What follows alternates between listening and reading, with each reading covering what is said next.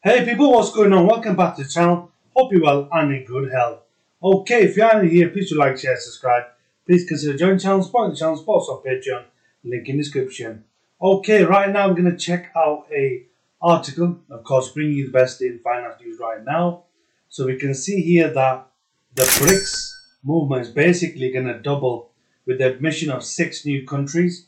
So that's Brazil, Russia, India, China, South Africa, which basically some of the most powerful countries in the world with uh, you know large GDPs, and now you know they've been coming together in the BRICS movement uh, and you know meeting around the world and developing their economies, and they're currently looking to bring in six new countries, which was the recent announcement at the conference that they're having currently in South Africa. So let's take a look on this Guardian article. It says here the BRICS group of big emerging economies has announced the admission of six new members in an attempt to reshape the global world order and provide a counterweight to the US and its allies. Right, so from the beginning of next year, that's 24, 2024, Iran, Saudi Arabia, Egypt, Argentina, the UAE, and Ethiopia. So you've got countries from the Middle East, you've got countries from North Africa, and even Latin America there as well and then it says, um, you know, we'll join the current five members Brazil, Russia, India, China, South Africa, as it was announced in Johannesburg during the recent BRICS conference. So, China's President Xi Jinping described the expansion as historic.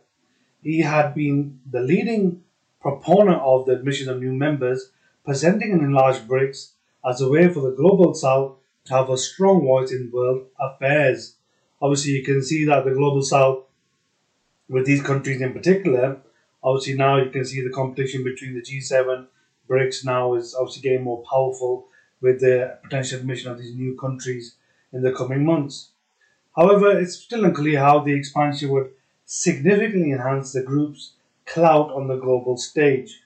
Now, that might be through kind of in, intertrade or different kinds of, you know, lending out loans, the development bank that they've got, and working together in cooperation in terms of economically and financially, see how that goes. Then it says that will depend on how far it will be able to act in unison.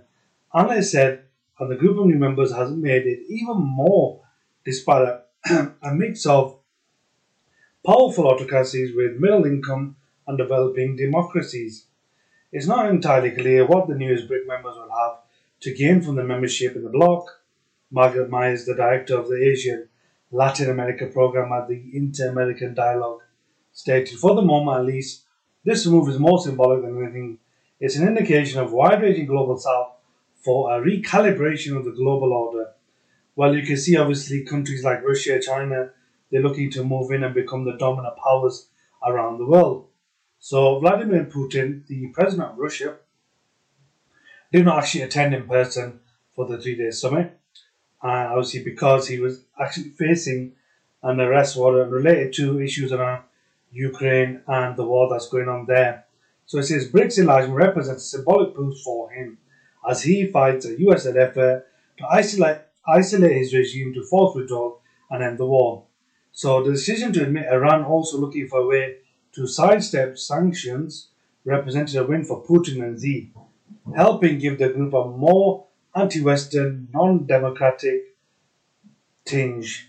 They prevailed over the more cautious approach of other members who preferred to portray the group as non-aligned. For Argentina, which again is an interesting addition, facing dire economic problems, membership represents a potential lifeline to escape the developing crisis. So Argentina's economy is currently in crisis, and their currencies are, you know, hyperinflation and so on. So they're suffering a lot there in terms of uh, Argentina. So it says here we open up our possibilities of joining new markets of consolidating existing markets of raising investment coming in, creating jobs and raising imports, as Fernandez said. Ethiopia again, an interesting country in Africa, which has also been admitted here. So it's the only low income country in the group. And very interesting to see why Ethiopia maybe it's geographical strategy or strategic kind of positioning in the world, uh, because it's not a high income country. So it'd be interesting to see what the kind of thinking and strategy around that is. As Prime Minister Abiy Ahmed described it as a great moment for his country, indeed. Nearly two dozen countries had formally applied to join the group, but there has to be consensus amongst the existing five members for candidate countries to be admitted.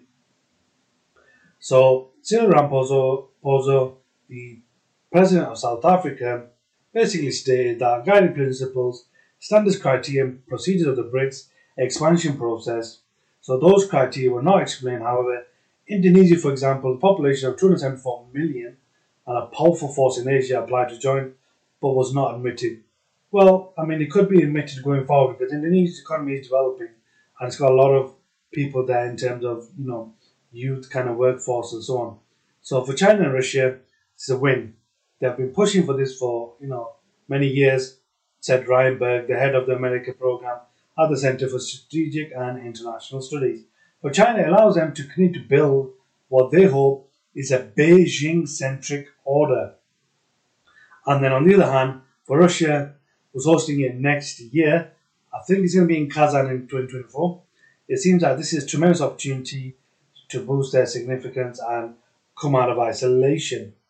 And obviously, Brazil or India, you know, less enthusiastic about expansion, even though they rhetorically commit to it because it dilutes the power of membership in an organization that includes gold powers like China. That's what Berg said.